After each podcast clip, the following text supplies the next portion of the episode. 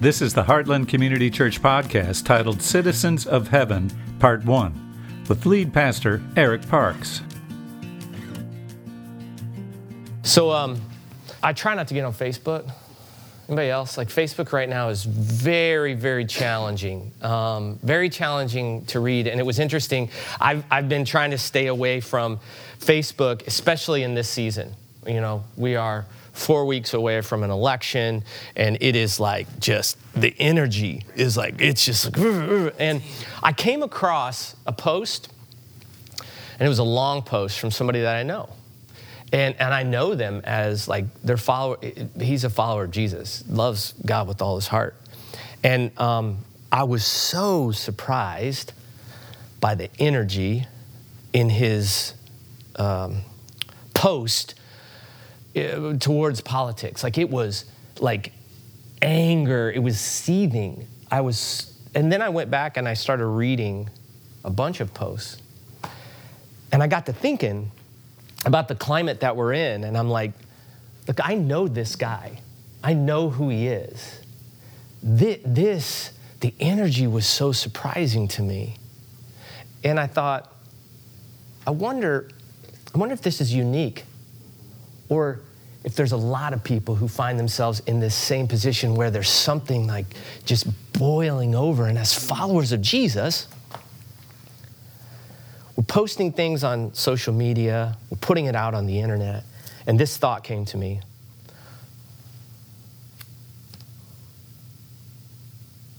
I thought,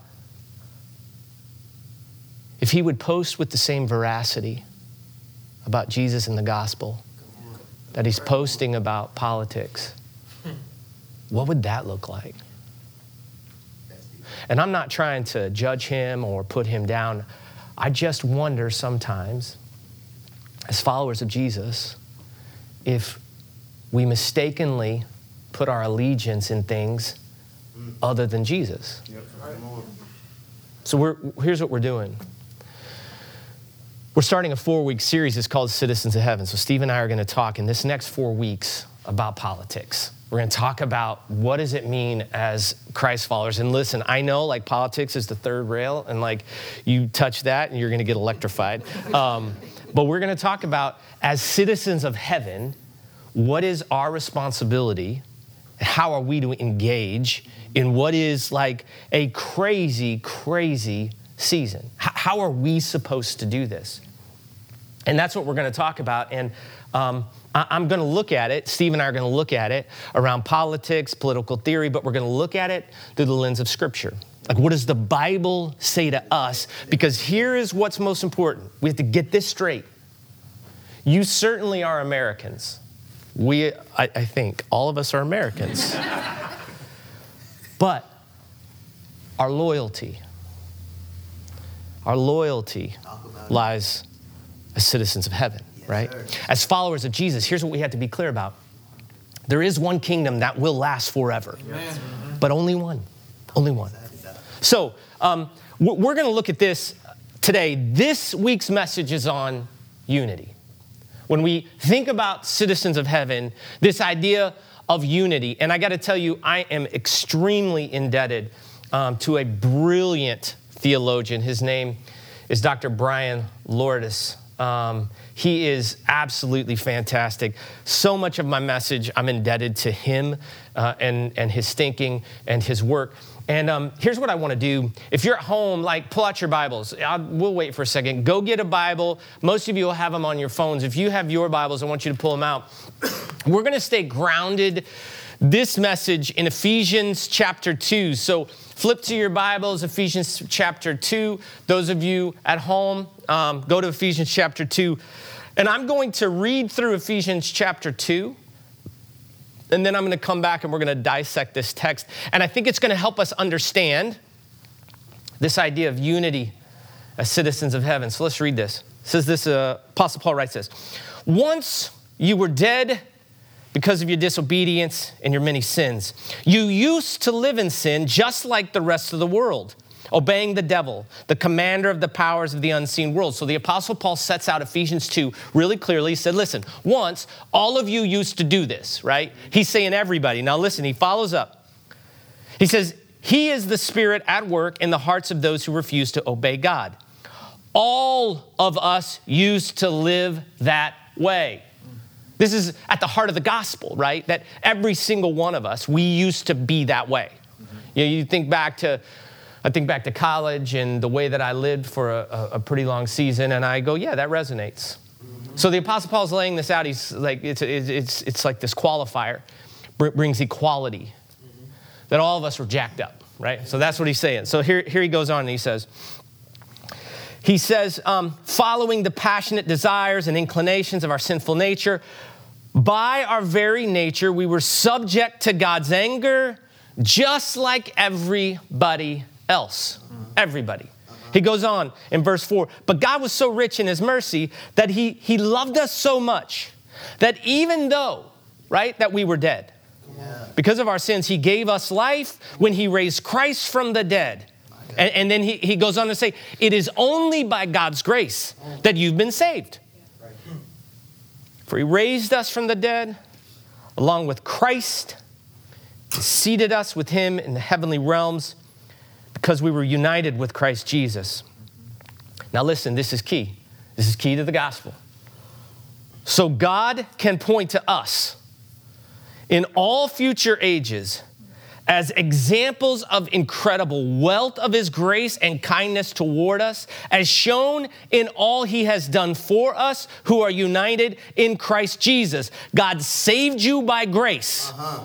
when you believed, yeah. not by what you did, not because you somehow had a, a, up on anybody else, not because you were smarter. He says it really clearly. He saved us by grace, not because you had merit, but because you believed. Period. Done. Finished, right? And then he goes, You can't take credit for this. Hmm.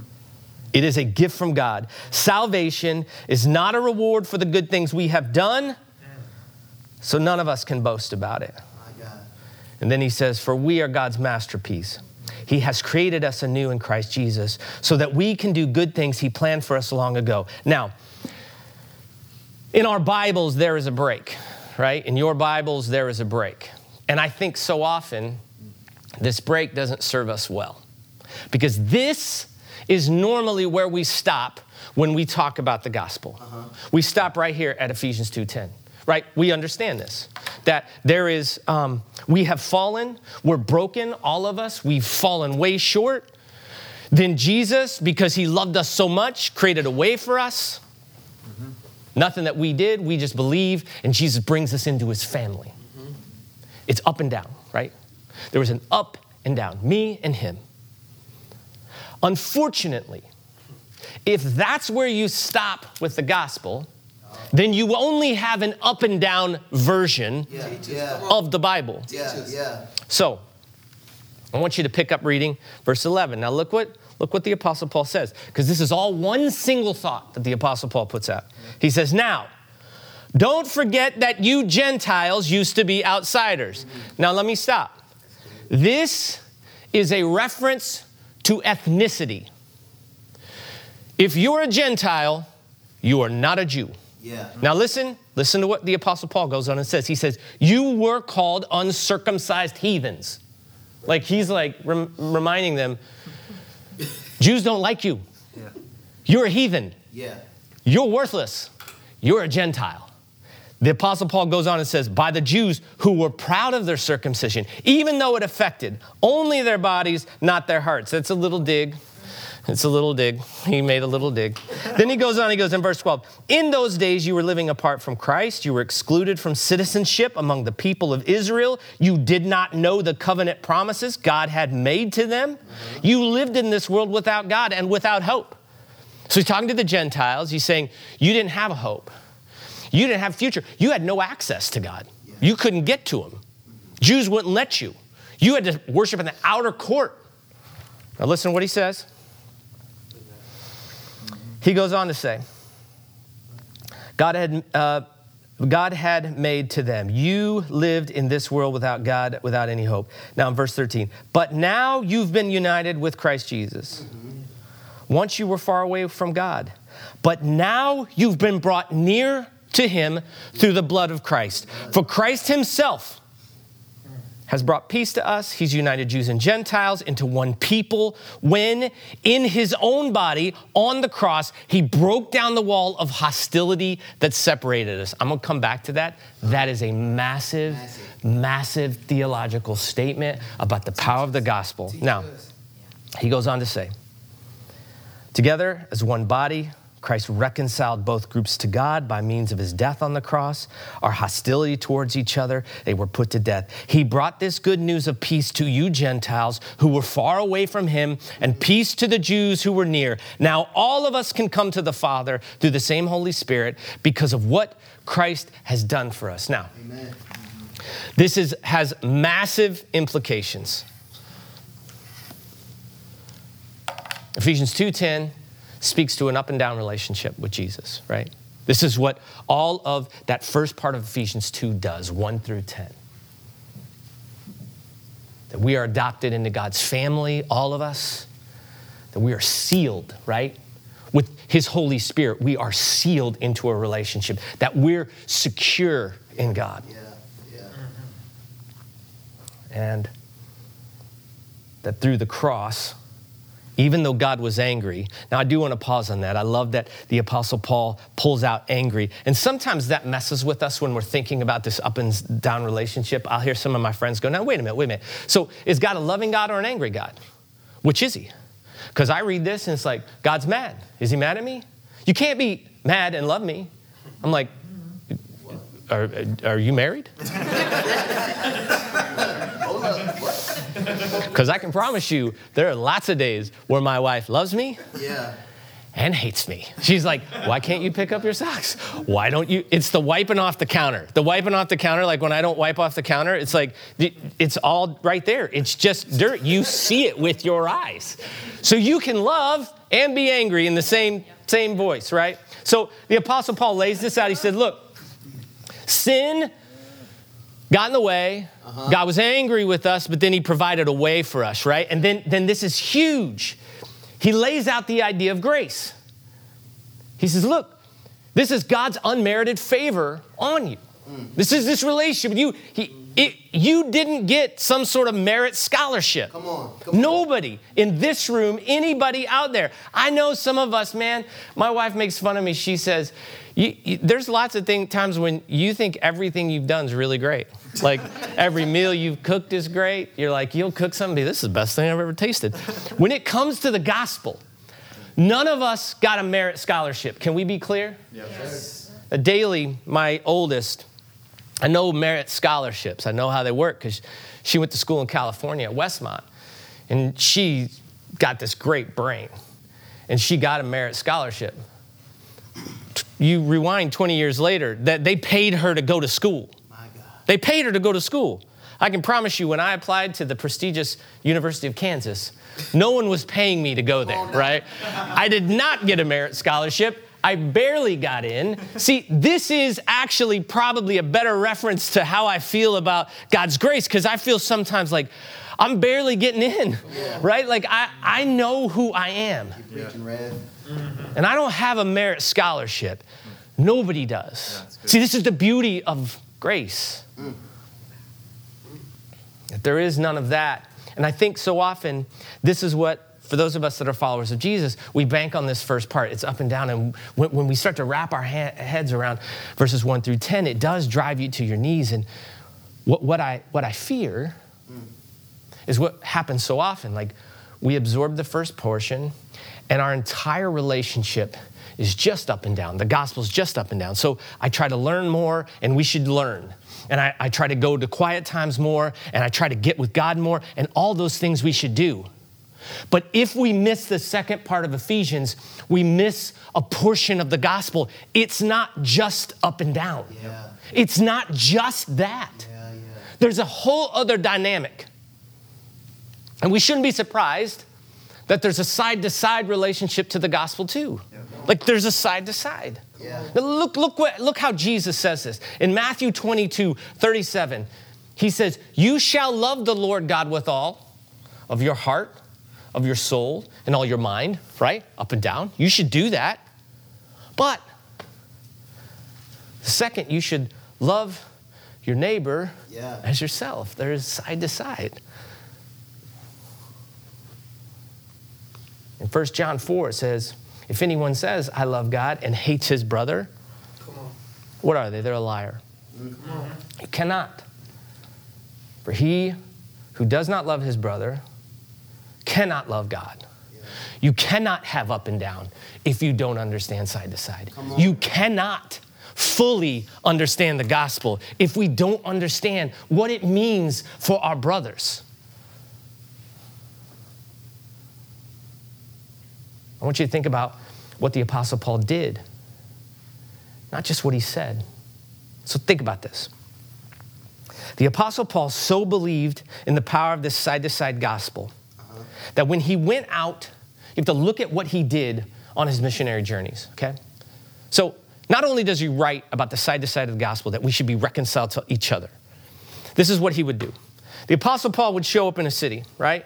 And what's the very first thing the Apostle Paul did anytime he showed up in a city, whether it was Athens or Ephesus or Corinth?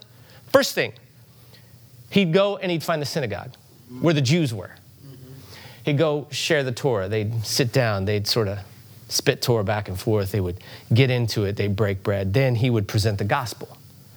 He'd reconcile his Jewish brothers to the gospel. Now, what's the second thing that the Apostle Paul would do? He'd ask the Jews where all the Gentiles hang out. So he, in Athens, he went to Mars Hill, right? In Ephesus, he went to the Hall of Tyrannus. He'd go find the Gentiles. And then he'd do the same thing.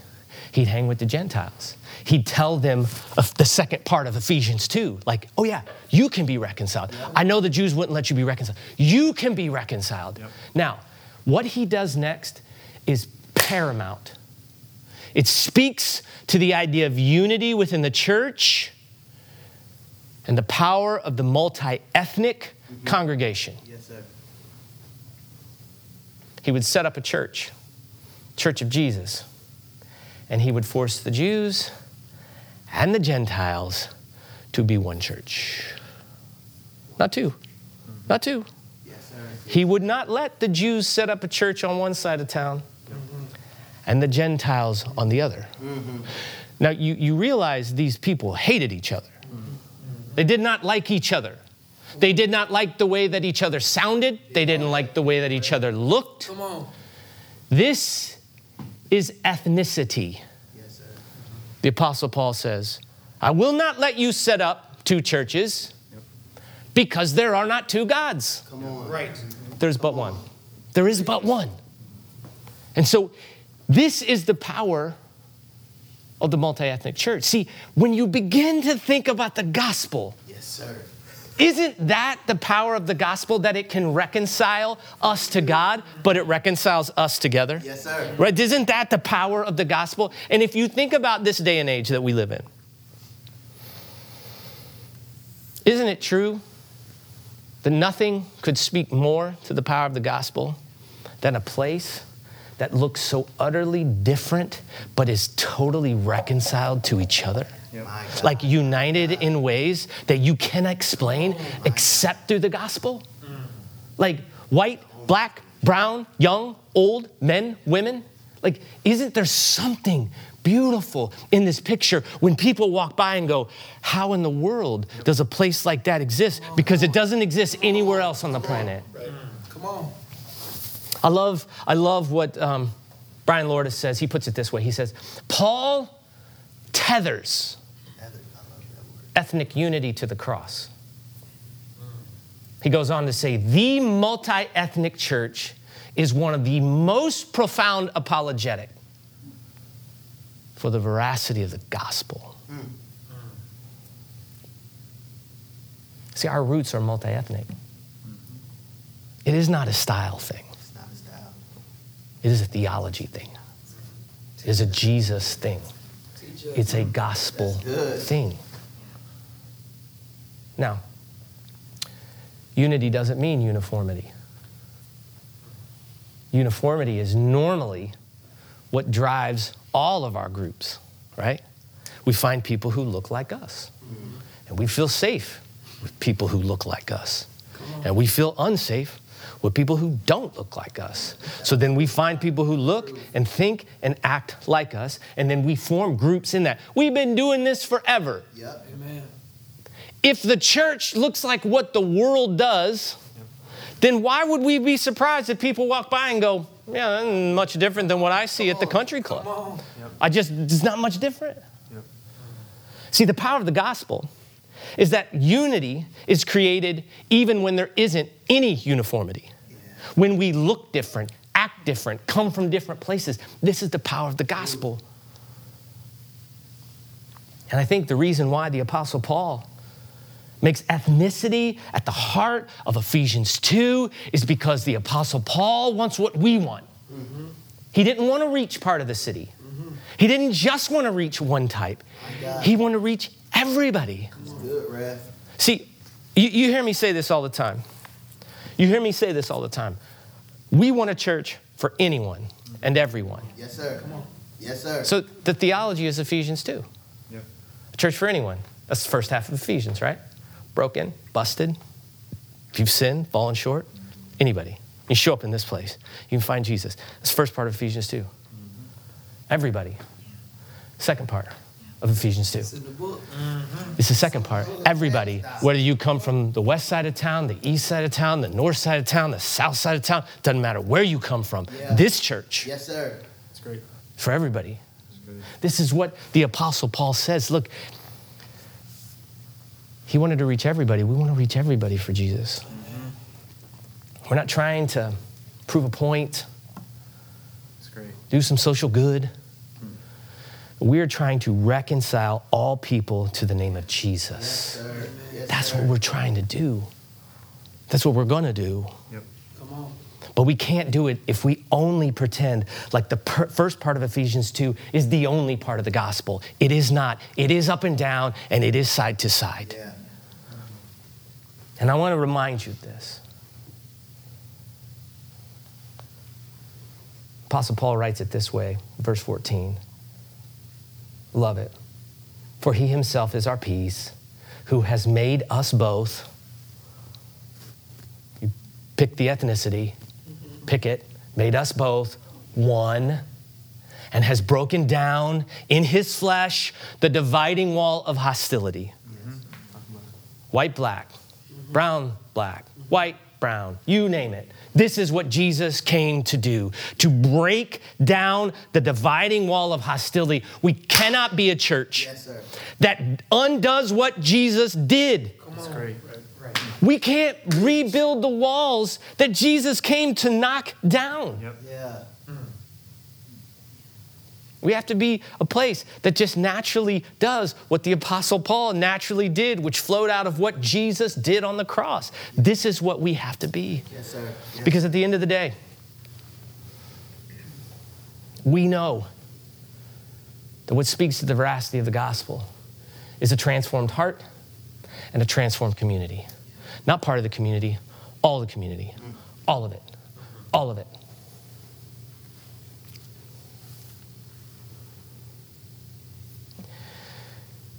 I used to say this years ago. Some of you will r- probably remember this phrase. Sometimes when I'd see young people really like fall in love with Jesus, they sometimes can go like crazy overboard, right? With like their passion for Christ. They want to walk into bars and they want to pray around crack houses like Pastor um, Harvey was talking about last week.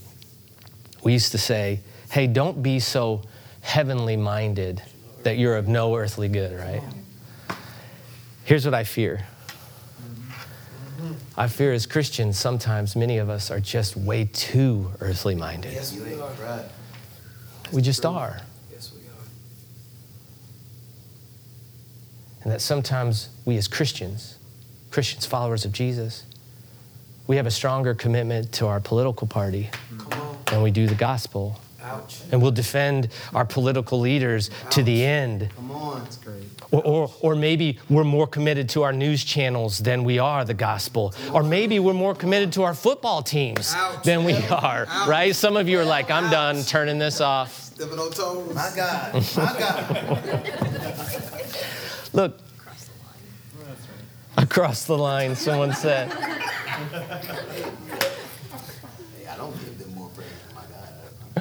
What would it look like? What would it look like if we rallied around the gospel mm. with the same veracity of any of the above? Amen. What would that look like? Wouldn't it look different? Wouldn't it look different?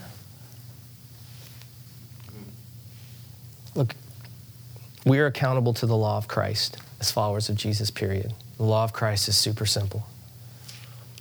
We have to love each other the way that Jesus loved us. That means we lay down our rights, we step into places that, you know, honestly, you don't have to. You don't have to if you're not a follower of Jesus. You live your own life, do what you want to do. But as a follower of Jesus, we're subject to that law. We're subject to it because it's a command from Jesus. He commands us through the law of Christ. This is the way in which we have to exist with each other. That's great. And we're accountable to that law. And this is what's so awesome about that law. That if you read the verse, Jesus says in John 13, a new command I'm giving you love each other like I've loved you. Now listen to what he says. And by this, by this, everyone will know that you're my disciple. You notice that? You notice he doesn't say it's by how much you show devotion to me. It's how that devotion translates side to side that shows to an onlooking world that we have something different. So, this is the truth. This is the great unifier of all Christians, right?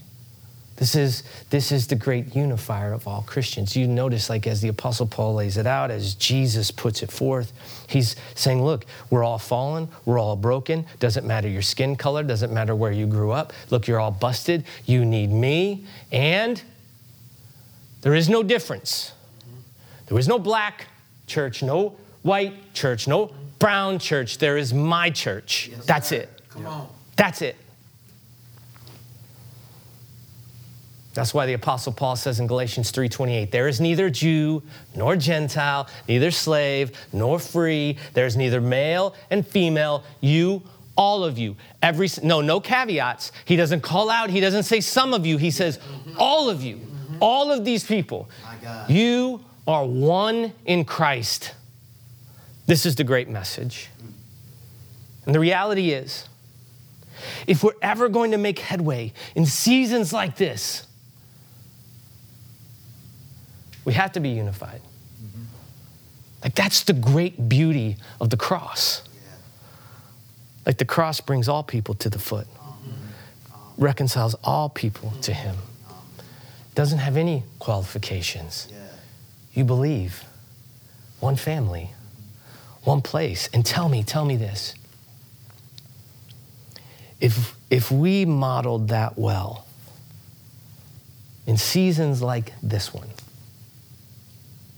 wouldn't the world walk by and go, wait, what? Mm-hmm. Yeah. Wait, how are you all doing that? Because what I see is people at each other's throats. I see people ready to Yep. kill each other, verbally slash each other, don't engage with each other, try to separate each other, divide from each other. And you have a place that Yep. loves each other, great. looks crazy different than each other, like eats at each other's house, breaks bread, supports, sells their stuff like Acts 2 for each other. Wait, you got to help me understand. That's great. Come on. Yeah. That's the gospel. Yep. Yes, sir. That's great. Yes, sir.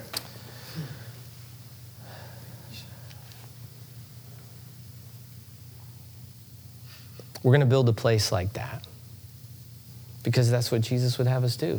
Not because I have some vision or our church has some vision or we had some grand idea. It wasn't mine. Yep.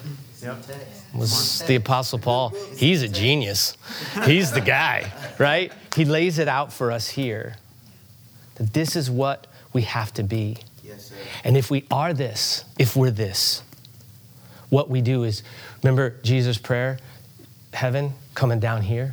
See, when we're this, you know what that is? That's heaven coming coming down here, right? Reconciling all men to him and reconciling each of us to each other. Let's pray. God, Give us the courage to step into your will, into your word, and to be the place that you had in mind. Father, I pray that you will open our hearts and our minds to the fullness of the gospel, that we have the courage to live it, to experience it, because it is in the fullness of the gospel that we find life and security. There is but one kingdom that will last forever. Yes. We pledge allegiance to that kingdom. Yes. We thank you, Jesus, in your name. Amen. Amen. You've been listening to part one of the Citizens of Heaven series with lead pastor Eric Parks. You can experience the entire service this message came from by going to heartland.cc and clicking on the watch page, or go to our channel on YouTube at Heartland CC Rockford. You can also watch it on the Heartland CC app. Thanks for listening.